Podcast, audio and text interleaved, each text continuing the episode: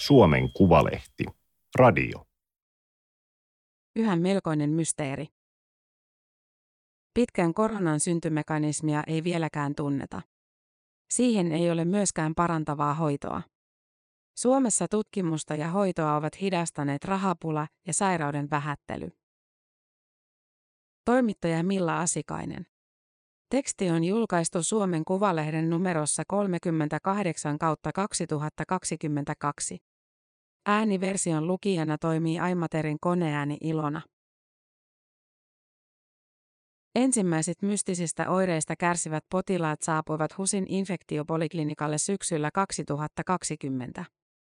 Heidän oirekirjonsa oli laaja ja joillain niin invalidisoiva, että se tuntui kummalliselta, silloinen osastonylilääkäri Mari Kanerva muistelee. Oli sydämen tykytyksiä, uupumusta ja neurologisia oireita kuten nykinää, tuntohäiriöitä ja hermoston kiihtynyttä toimintaa.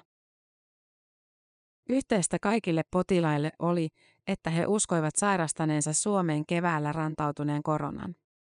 Vain pieni osa, ehkä 15 prosenttia, oli päässyt koronatestiin, sillä siihen vaadittiin kontakti ulkomailta tulleen kanssa. Potilaiden oireet olivat kuitenkin jatkuneet siitä asti, kun he olivat sairastaneet koronaksi epäilemänsä taudin tai alkaneet pian akuutin taudin jälkeen. Osalla se tarkoitti jo muutaman kuukauden jatkunutta sairastamista. Potilaiden oireet herättivät ihmetystä infektiopoliklinikalla. Sairastuneille tehtiin tutkimuksia ja suljettiin pois muita sairauksia. Esimerkiksi keuhkooireisilta tutkittiin, voisiko kyseessä olla keuhkoveritulppa. Useimmiten potilaista ei kuitenkaan löytynyt mitään elimellistä vikaa. Oireiden ajateltiin menevän ohi itsestään. Tietenkin, jos potilaalla oli vaikka kovaa sydämen sykettä, voitiin määrätä sitä helpottavia lääkkeitä, Kanerva kertoo. Kaikki potilaat eivät kuitenkaan parantuneet. Kun aikaa kului, tapauksia alkoi tulla lisää. Vastaavista potilaista eri puolella maailmaa kirjoitettiin myös tutkimuskirjallisuudessa. Kävi selväksi, että koronan jälkioireista tarvittaisiin lisää tietoa ja parempia hoitomuotoja.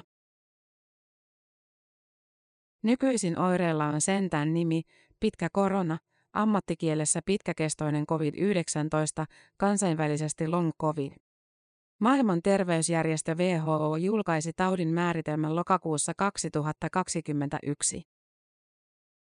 Pitkällä koronalla tarkoitetaan oirekuvaa, joka puhkeaa enintään kolme kuukautta koronavirustaudin sairastamisesta, kestää vähintään kaksi kuukautta ja rajoittaa toimintakykyä. Mikä tahansa pitkittynyt oire ei siis tarkoita pitkää koronaa. Oirekuva on jossain määrin yksilöllinen, mutta tyypillisissä tapauksissa silti helposti tunnistettavissa, sanoo neurologi Risto O. Roine. Hän johtaa sosiaali- ja terveysministeriön long työryhmää. Suurimmalla osalla sairastavista on autonomisen hermoston säätelyhäiriön aiheuttamia oireita, kuten sydämen tykytyksiä, lämmön ja hikoilun säätelyn häiriöitä ja ylivirittynyttä aivotoimintaa. Yli puolella sairastuneista esiintyy ääreishermoston oireita kuten pistelyä, polttelua ja tuntohäiriöitä. Lisäksi 10-20 prosentilla kaikista koronan sairastaneista esiintyy keskushermoston oireita, kuten muistiongelmia, keskittymisvaikeutta ja virhealttiutta. Oireet ovat kuitenkin yleensä lieviä. Suomessa oli elokuun alkuun mennessä tehty noin 15 000 pitkän koronan diagnoosia.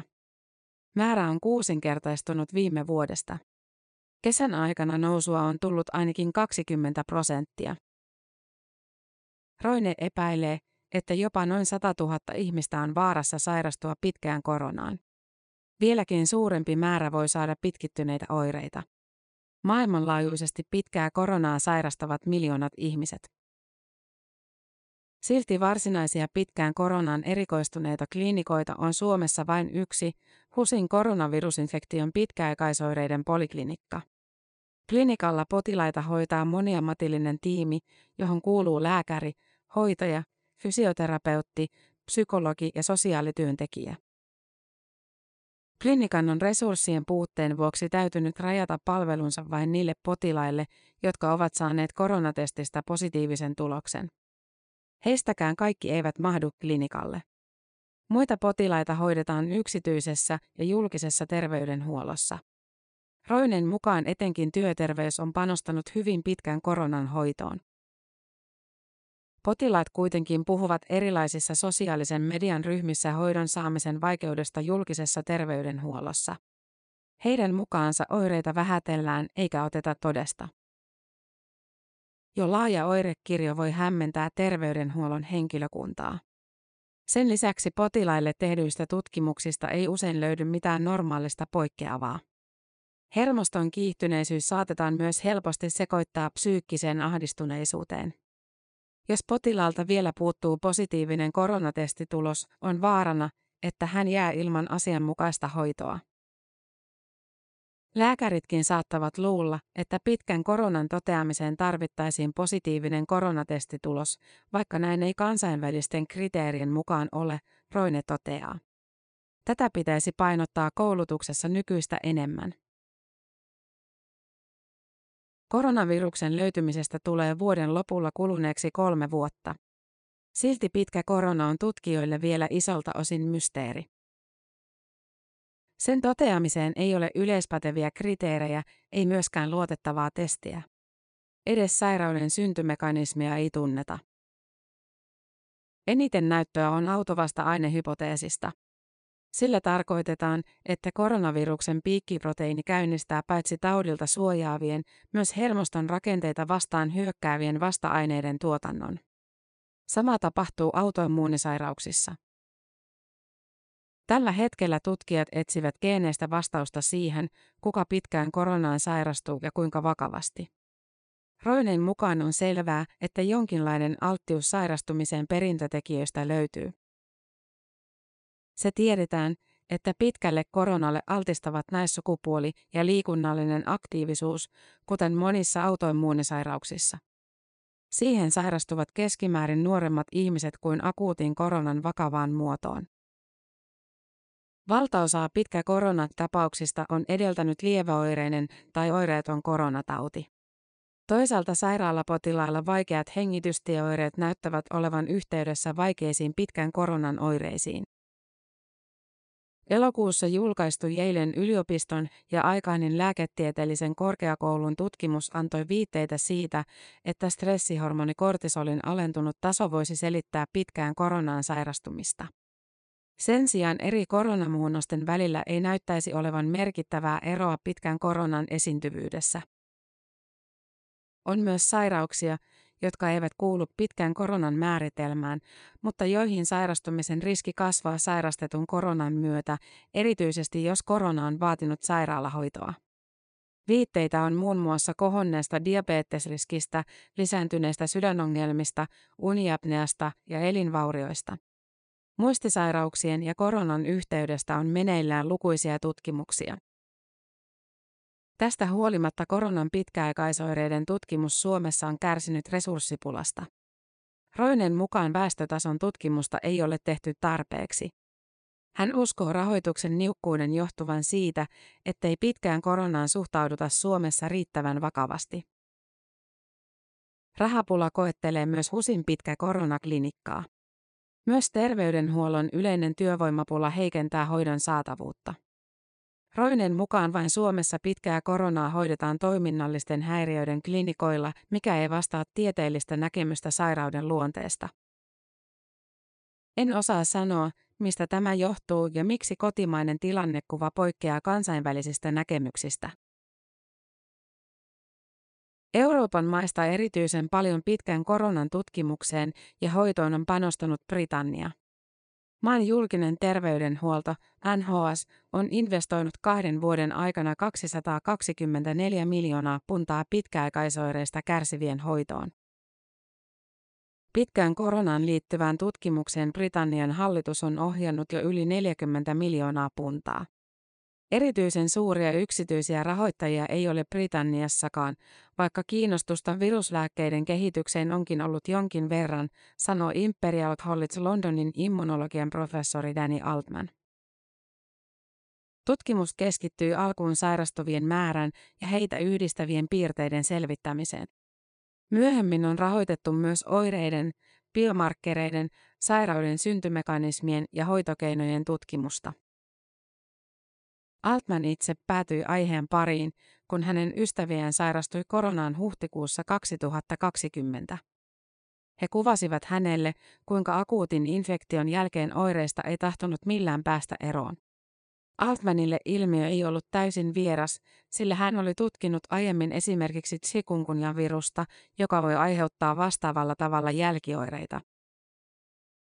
Hän arvelee, että potilasryhmien asettama paine on vaikuttanut siihen, että Britanniassa pitkän koronan hoitoa ja tutkimusta on rahoitettu enemmän ja aikaisemmin kuin monessa muussa maassa.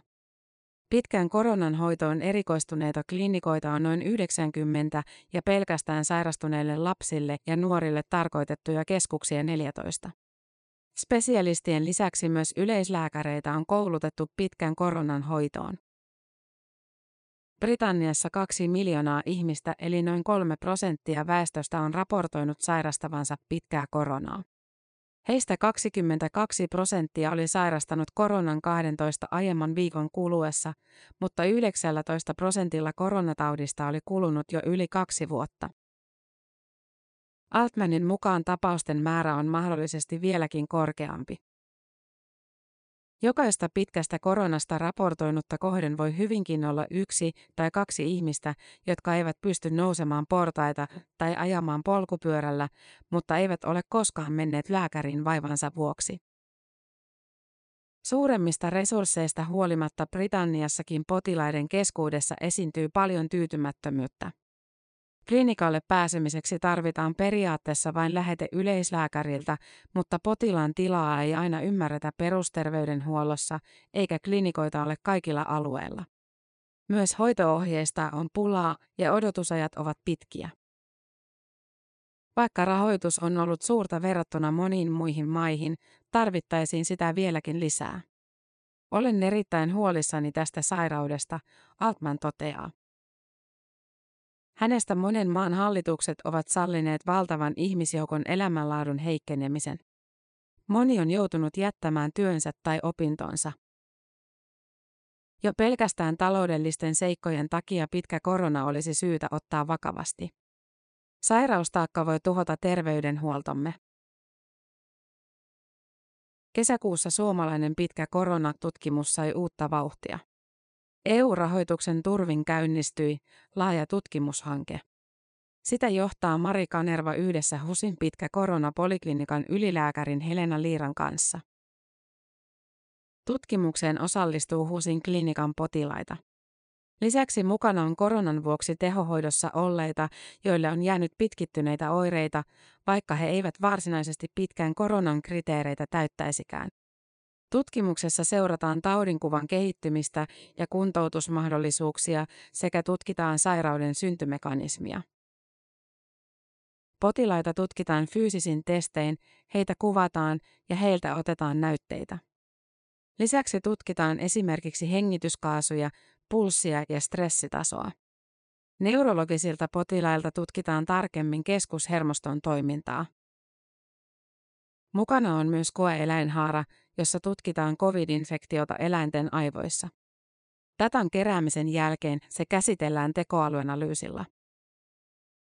Tavoitteena on selventää taudin syntymekanismia ja tarjota infograafien kaltaisia arjen työkaluja potilaille ja lääkäreille. Näin taudin kehittymistä, ennustetta ja oireita voitaisiin seurata ja arvioida paremmin.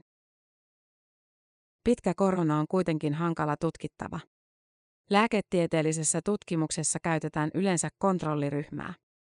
Mutta kun pandemia on käynyt läpi lähes koko väestön, on vaikea löytää ryhmää, joka ei varmuudella olisi sairastanut koronatautia. Koronan tapauksessa valtaosa tutkimuksista on tehty ilman kontrolliryhmää. Vaikka suuria läpimurtoja niin ei olekaan saatu aikaan, tuotettu tieto on kuitenkin tärkeää, STMn Risto Roine sanoo. Huolestuttavinta pandemiassa on hänestä ollut juuri tiedon puute, samoin kuin taudin kuvaan ja kestoon liittyvä epävarmuus. Suomessa on ollut alusta lähtien taipumusta myös vähätellä koronaa. Toistaiseksi ei ole olemassa hoitoa, jolla pitkä korona voitaisiin parantaa. usein oireet helpottuvat ajan myötä. Niiden täydellinen katoaminen itsestään on kuitenkin harvinaista. Terveydenhuollossa keskitytään edelleen oireiden hoitamiseen. Dysautonomiaa helpotetaan pienillä, säännöllisillä annoksilla beta-salpaajaa, joka estää säätelyhermoston ylireagointia. Rasituksen sietokykyyn voidaan vaikuttaa kuntoutuksella ja unettomuutta hoitaa sekä lääkkeillä että lääkkeettömillä keinoilla. Koronan seurauksena puhkeavia tai pahenevia sairauksia taas hoidetaan niihin tarkoitetuilla lääkkeillä ja laitteilla. Koronarokotteiden on havaittu pienentävän myös pitkään koronaan sairastumisen todennäköisyyttä ja uusimpien tutkimusten mukaan myös lievittävän sen oireita. Huolestuttavaa sen sijaan on se, että uusi koronatartunta voi vaikeuttaa pitkän koronan oireita. Uudet viruslääkkeet näyttäisivät helpottavan myös pitkää koronaa. Lääkkeiden saatavuus on kuitenkin toistaiseksi heikkoa. Olennaista olisi kehittää täsmähoitoa lääkkeillä, joiden vaikutus perustuu tautimekanismiin, kuten autovasta-aineiden torjuntaan, Roine toteaa. Roine kiittelee tutkimuksen saamaa uutta rahoitusta, mutta toteaa, että se ei yksin riitä. Suomen panostus pitkän koronan tutkimukseen ja hoitoon on monen muuhun maahan verrattuna yhä pieni. Hän on huolissaan, että pitkästä koronasta kehittyy kansantauti, jonka aiheuttama kuorma vaikeuttaa muiden sairauksien hoitoa. Esimerkiksi Yhdysvalloissa kahdesta neljään miljoonaa pitkä korona potilasta ei kykene työskentelemään sairautensa takia.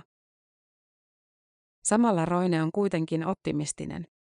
Pitkän koronan hoitoon ja tutkimukseen panostetaan kansainvälisellä tasolla niin paljon, että sairauden salaisuudet tulevat todennäköisesti selviämään. Jo nykyinen oireenmukainen hoito helpottaa potilaiden elämää merkittävästi. Valtaosa potilaista hyötyy hoidosta, erityisesti dysautonomian hoidosta. Tämä oli Suomen Kuvalehden juttu, yhä melkoinen mysteeri. Ääniversion lukijana toimi Aimaterin koneääni Ilona. Tilaa Suomen Kuvalehti osoitteesta suomenkuvalehti.fi kautta tilaa.